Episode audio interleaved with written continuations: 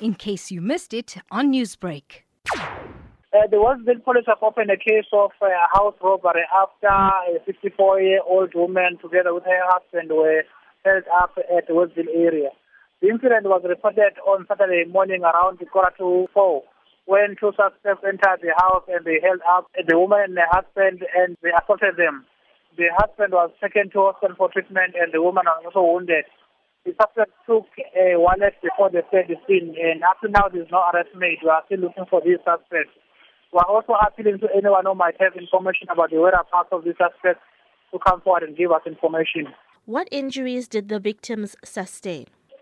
although it cannot be, too much uh, wounds, but the, the husband was stabbed with a screwdriver. It is further alleged that the woman was uh, stabbed with a sword while she was in the in the house for this suspect. Was there anything taken in this home invasion? Uh, nothing else was taken. For now, it was only a wallet that was taken. Do police have any leads on who the suspects could be? So far, no leads, no information. That is why we are appealing to the members of the community to assist us. Newsbreak, Lotus FM, powered by SABC News.